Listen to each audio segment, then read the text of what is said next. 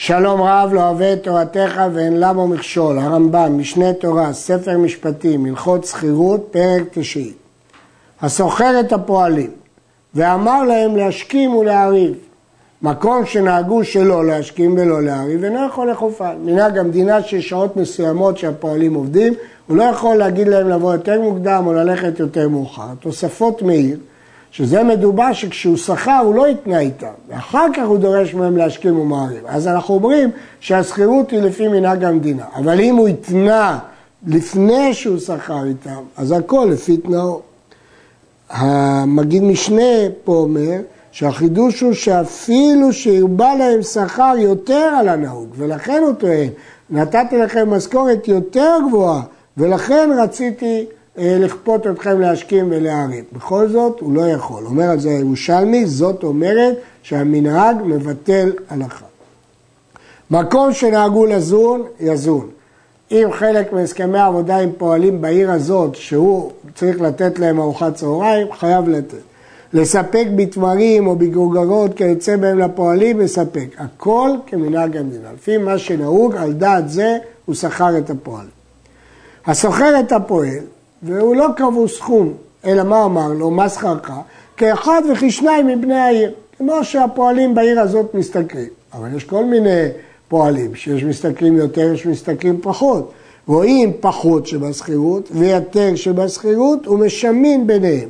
רואים מי מרוויח יותר ומי מרוויח פחות, והאמצע ביניהם. אם היה הגדול שבשכירות ארבעה והמועט שניים, נותן לו שלוש. וכן כל כיוצא בזה. אמר לשלוחו, צא וסחור לי פועלים בשלושה, המשכורת שלהם זה שלושה סלעים. והלך ושכרם בארבעה. השליח הבטיח להם ארבעה סלעים בעבודתם. אם אמר להם השליח שכרכם עליי, אחריותי, נותן להם ארבעה, זה מה שהוא הבטיח להם, ונותן מבית שלושה, זה מה שהוא הבטיח לו, הוא מפסיד אחד מביתו. אמר להם, שכרכם על בעל הבית, אני לא אחראי לשכר אלא בעל הבית, נותן להם בעל הבית כהלכת המדינה, לפי מה שמקובל במדינה הזאת. היה במדינה מי שנזכר בשלושה או מי שנזכר בארבעה, אז הם טובים ארבעה כמו שהשליח הבטיח להם, והוא אומר שלושה כמו שהוא אמר. אינו נותן להם אלא שלושה, כי סוף סוף הוא אמר שלושה. ויש להם תרעומת על השליח, הם יכולים לכעוס על השליח שרימה אותם. במה דברים אמורים? בשאין מלאכתה ניכרת, אי אפשר להעריך מתוך העבודה. אבל הייתה מלאכתה ניכרת והרי שווה ארבעה. אפשר להעריך שהעבודה שלהם דומה לפועלים בעיר שמקבלים ארבעה, דהיינו משובחת. נותן להם בעל הבית ארבעה, שאילו לא אמר להם שלוחו ארבעה, לא טרחו ועשו שווה ארבעה. הם אומרים, עשינו עבודה קשה ששווה ארבעה, כי זה מה שהבטיח לנו השליח. אז הם מקבלים ארבעה. אמר לו בעל הבית, זכור לי בארבעה ארבעה. והלך השליח ושכר בשלושה שלושה. אף על פי שהרי מלאכתם שווה ארבעה, אין להם אלא שלושה. פה הם לא יקבלו ארבעה. מדוע? שהרי קיבלו על עצמם. הוא הבטיח להם שלושה והם הסכימו. ויש להם תרעומת על השליח, בעל הבית הבטיח ארבעה, למה אתה הורדת לנו סלע? אמר לו בעל הבית בשלושה, והלך השליח ואמר להם בארבעה, ואמרו לו, כמו שאמר בעל הבית. אין דעתם אלא שייתן בעל הבית יתר על ארבעה. כיוון שהשליח אמר ארבעה, כשהם אמרו כמו שאמר בעל הבית, הם לא התכוונו פחות, הם התכוונו יותר. לפיכך, שמין מה שעשו, אם שווה ארבעה, נותנים ארבעה מבעל הבית. ולא יכולים לבוא ולהגיד, בעל הבית לא יכול להגיד להם, הרי אתם אמרתם כמו שאני אמרתי, וכולם מסכימים שאני אמרתי שלושה. לא, כיוון שכשהם אמרו כמו שאמר בעל הבית, הם חשבו, אולי הוא אמר יותר. ואם אין ידוע או אינו שווה, אין להם אלא שלושה, כמו שלמדנו בהלכות הקודמות. אמר לו בעל הבית בארבעה, והלך השליח ואמר להם בשלושה, ואמרו לו כמו שאמר בעל הבית, אף על פי שמלאכתם שווה ארבעה, אין להם אלא שלושה, שהרי שמרו שלושה וקיבלו עליהם, הוא אמר להם שלושה, והם הסכימו, אז כאן הם לא יכולים להגיד שהם התכוונו ליותר. הסוחר את הפועלים והטעו את בעל הבית, לא הגיעו לעבודה, או בעל הבית הטעה אותם, לא נתן להם עבודה. אין להם זה על זה אלא תרומת. ילכו וימצאו עבודה אחרת. במה דברים אמורים? שלא הלכו, הם לא הגיעו לבית של בעל הבית, אבל הלכו החמרים ולא מצאו תבואה. פועלים ומצאו שדה כשהילכה שאין צריך להשקות אותה, או שאי אפשר לעבוד בה כי היא מושקית. או ששכרה להשקות השדה ומצאו אשר מתמלאת מים. אם ביקר בעל הבית מלאכתו מבערב ומצאה צריכה פועלים, אין לפועלים כלום, מה בידו לעשות? כשהוא הזמין אותם, הוא חשב שהוא יצטרך עליהם, עכשיו התברר שהוא לא צריך אותם, אז הוא לא אשם. ואם לא ביקר, הוא לא בדק בערב, אז הוא הטעה אותם. אם הוא היה בודק, הוא היה רואה שאין לו עבודה. נותן להם שכרם כפועל בתור, הוא צריך לפצות אותם.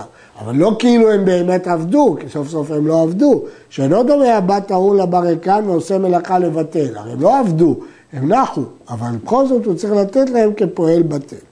במה דברים אמורים? שלא התחילו במלאכה. כל הדינים האלה כשהם לא התחילו לעבוד. אבל אם התחיל הפועל במלאכה וחזר בו, אפילו בחצי היום חוזר. שנאמר כי לי בני ישראל עבדים ולא עבדים לעבדים. פועל הוא לא עבד. כיוון שהוא לא עבד, יש לו זכות מתי שהוא רוצה להפסיק את העבודה. ומה עם המשכורת שלו? וכיצד דין הפועל שחזר בו אחר שהתחיל? שמין לו מה שעשה ונותן. מה שהוא עשה הוא מקבל. ואם קבלן הוא באחוזים, שמין לו מה שעתיד לעשות. כמה בעל הבית יצטרך לשכור קבלן אחר. בין שהוזילו לו בעת ששכרה, בין לא הוזילו, בין שהוזלה המלאכה אחר כך, בין לא הוזלה, שמין לו מה שעתיד לעשות. כיצד? הרמב"ם מדגים. קיבל ממנו כמה לקצור בשתי סלעים. קצר חציה והתפטר, הניח חציה. בגד להרוג בשתי סלעים, הרג חציו והניח חציו, התפטר באמצע העבודה. שמין לו מה שעתיד לעשות, כמה יעלה לשכור פועל אחר להשלים את הקציר או את הערים. אם היה שווה שישה דינרים, אם ההמשך יהיה יותר, נותן לו שקל, לא יגמור את מלאכתו. הוא חייב לתת לו רק שקל. למה? הוא לא ייתן לו סלע, שזה שני שקלים. כי הוא אומר לו, בשביל להשלים את זה, אני עכשיו צריך יותר כסף. או, אתה רוצה, תגמור אתה את העבודה. ואם היה נשאר יפה שני דינרים, אינו נותן להם אלא סלע, שהרי לא עשו אלא חצי מלאכה. כלומר, אם הוא יכול להשלים את השאר יותר בזול, אז לא נגיד שהם יקבלו שלושת רבעי, כי הם עשו חצי עבודה, הם לא יקבלו לעולם יותר מחצי שכרם. במה דברים אמורים? בדבר שאינו אבוד, אבל בדבר האבוד, כגון פשתנו לעלות מן המשרה, אם הפועלים האלה הלכו, כל הפשתן התקלקל, הוא שרוי בחומר שמקלקל אותו. או ששרכה חמור להביא חלילים למת או לכלה וכל כיוצא בהם. די, המת ייקבר והכלה תיכנס לחופה ולא יהיה תזמורת. אחד פועל ואחד קבלן אינו יכול לחזור.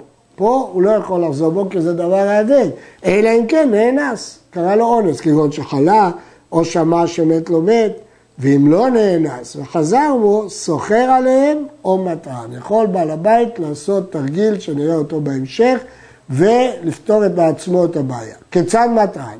קורא להם, הוא אומר להם, סלע קצצתי לכם, בואו תלו שתיים. תמשיכו ואני אשלם לכם יותר, עד שיגמרו מלאכתם ולא ייתן להם אלא מה שפסק תחילה. בסוף הוא לא חייב לשלם מה שהוא הבטיח, כי, כי הוא עשה את זה רק בגלל שזה היה דבר האבד והם חזרו בהם. אפילו נתן להם השתיים, מחזיר מהם התוספת, יכול לתבוע מהם בדין בחזרה. כיצד סוחר עליהם? סוחר פועלים אחרים וגומרים מלאכתם שלא תאבד, וכל שיוסיף לאלו הפועלים האחרים על מה שפסק לראשונים, נותן מן הראשונים. יכול לזכור פועלים אחרים והם יעלו לו יותר, ייקח את זה מהראשונים. עד כמה? עד כדי שכרם של הראשונים, לא יותר. ואם היה להם ממון תחת ידו, סוחר להשלים במלאכה עד 40-50 זוז בכל יום לכל פועל, אף על פי שסוחר הפועל בשלוש או בארבע, אפילו פי כמה משכרם. כי הם גרמו לו נזק. במה דברים אמורים? בזמן שאין שם פועלים לזכור בשכרם ולהשלים במלאכה. אבל אם יש שם פועלים, השוק מלא פועלים שיהיו מוכנים לבוא בחצי היום ולהמשיך את העבודה, לזכור בשכרם. ואמרו לו, צא וזכור מאלו והשלם מלאכתך ולא תאבד. בין סוחר, בין קבלן, אין לו עליהם אלא תערובת, מה אכפת לו אם הפועלים האלה יגמרו את העבודה, הפועלים האחרים יגמרו את העבודה. ושמין לסוחר מה שעשה ולקבלן מה שעתיד לעשות. כי פה לא נגרם לו שום נזק, בקלות הוא הולך לשוק, מביא פועלים אחרים, גומרים את העבודה, ולכן הוא רק נותן להם מה שהם עשו. הסוחר את הפועל ונאחז לעבודת המלך. לקחו את הפועל בשביל המלך. לא אמר לו הרי לפניך, בבקשה תיאבק אתה עם המלך. אלא נותן לו שכר מה שעשה. זה כאילו שהוא התפטר, והוא נותן לו רק מה שהוא עשה. הסוחר את הפועל להשקות השדה מזה הנהר, זאת העבודה שלו. הוא פסק הנהר בחצי היום, נהיה סכר, אין מים. אם אין דרכו להיפסק, אין להם אלא שכר מה שעשו. מה השם בעל הבית? אין לו יותר עבודה. וכן אם דרכו שיפסיקו אותו בני העיר, והפסיקו בחצי היום, אין להם אלא מה שעשו, שידעו הפועלים דרכו של הזה. כולם יודעים שבאמצע היום הסכר עוצר את המים לשדות האלה. אז הם ידעו שיש להם עבודה רק לחצי יום. ואם דרכו להיפסק מאליו, נותן להם שכר כל היום, פני שהיה לו להודיעם, הם לא ידעו מזה. שכרם להשקות השדה, ובא מטר וישקע. אין להם אלא מה שעשו, הוא לא אשם, הוא חשב שיצטרך אותם, והוא לא יצטרך. בא הנהר וישקע, נותן להם כל שכרם, מן השמיים נסתיו.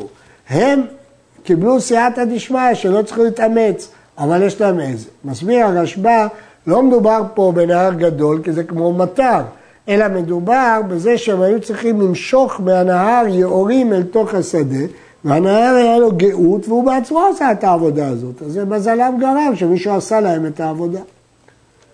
במה דברים אמורים בפועל? אבל מי שפסק עם אריסו, שעובד על אחוזים, שאם ישקה שדה זו ארבע פעמים מתוך חצי הפירות, וכל האריסים שהם משקים שני פעמים אינם נותנים אלא רביעי הפירות, הוא יוכל לתת לו כפול, כי הוא עושה עבודה גדולה בהשקעה, ובהמתה, ולא הוא צריך לדלות ולהשקות. נותן חצי הפירות כמו שפסק עמו, למרות שהוא לא עבד יותר קשה. שהאריס כשותף ולא פועל, אז הוא הרוויח, הוא שותף שלו בשדה. הסוחר את הפועל לעשות מלאכה כל היום. הוא לא שכר אותו לדבר מסוים, אלא לעבוד, יומית. שלמה המלאכה בחצי יום. העבודה הראשונה נגמרה. אם יש לו מלאכה אחרת כמותה או קלה ממנה, עושה שאר היום, כי הוא שכר אותו על בסיס יומי. ואם אין לו מה, הוא לא יכול להגיד לו רק את העבודה הזאת אני רוצה לעשות. אבל אם אין לו מה יעשה, יש לו רק עבודות יותר קשות, הוא לא יכול להעמיס עליו. נותן לו שכרו כפועל בטל. ואם היה מן הכופריים עובדי האדמה וכיוצא בהם שדרכם לטרוח הרבה ואם לא יתעסק במלאכה יחלה. ישנם אנשים כאלה שכל כך רגילים לעבודה שאם הם בטלים מעבודה הם נהיים חולים. הרי זה נותן לו כל שכרו, כי הוא גרם לו נזק. הסוחר את הפועל להביא שליחות ממקום למקום. אמר לו, לך תביא לי חפץ מכאן לשם, והלך ולא מצא מה שיביא. נותן לו שכרו משלם. שכרו להביא קנים לקרן, והלך ולא מצא ולא הביא, נותן לו שכרו שלם. שכרו להביא פירות לחולה. הלך ומצאו שמת או עברי, לא אמר לו טול מה שהבאת בשכרך, נותן לו כל שכרו וכן כל כיוצא, כי כי הוא עשה את העבודה שלו. זה שלמעביד לא היה בצורך, זה כבר לא אשמתו. הסוחר את הפועל לעשות עמו בשלו, בשדה שלו, והראהו בשל חברו. בטעות הוא הצביע לו על השדה של חבר שלו. נותן לו כל שכרו, כי הוא הבטיח לו משכורת והוא הראה לו את השדה שהוא יעבוד, וחוזר ולוקח בחברו מה שנהנה בזו המלאכה. הוא אומר לחבר, הנה אני עבדתי אצלך, זה שדה עשויה ליטה, מה אכפת לך? במקום שאתה תזכור פועל, אני שכרתי, אז הוא מקבל את ההנאה. הסוחר, את, כמובן שעם ההוצאות יותר מההנאה הוא יקבל רק את ההוצאות, רק את ההנאה. הסוחר את הפועל לעשות עמו בתבן וקש וכיוצא בהם. ואמר לו, טול מה שעשית בשכרך, במקום שאני אשלם לך ממון, תיקח את התבן והקש ותמכור אותו. אין שומעים לו, כי הוא רוצה ממון. ואם מי שקיבל עליו, הוא הסכים, פתאום התברר שהתבן התייקר, אמר לו, אין לך שכרך ואני אטול את שלי, אין שומעים לו, כי הפועל כבר הסכים לקבל את זה בתור משכורת. מציאת הפועל לעצמו, אף על פי שאמר לו, עשה עמי מלאכה היום. כי הידיים שלו הם שלו, הם לא של בעל הבית. ואין צריך לומר אם אמר לו הדורי מהיום לקשם היום, בין אם הוא שכר אותו לעבודה ספציפית, בין אם הוא שכר אותו על בסיס יומי לכל עבודה, אבל לא למציאות. אבל אם שכרו ללקט מציאות, זאת בדיוק העבודה שהוא שכר אותו. כגון שחסר הנהר ושכרו ללקט הדגים הנמצאים באגם, שזה סוג של מציאה, הרי מציאתו לבעל הבית ואפילו מצא כיס מלא דינרים, למרות שלא על זה חשב בעל הבית, אבל סוף סוף הוא שכר אותו כדי ללקט מציאות, וזאת מציאה, לכן זה של בעל הבית. עד כאן.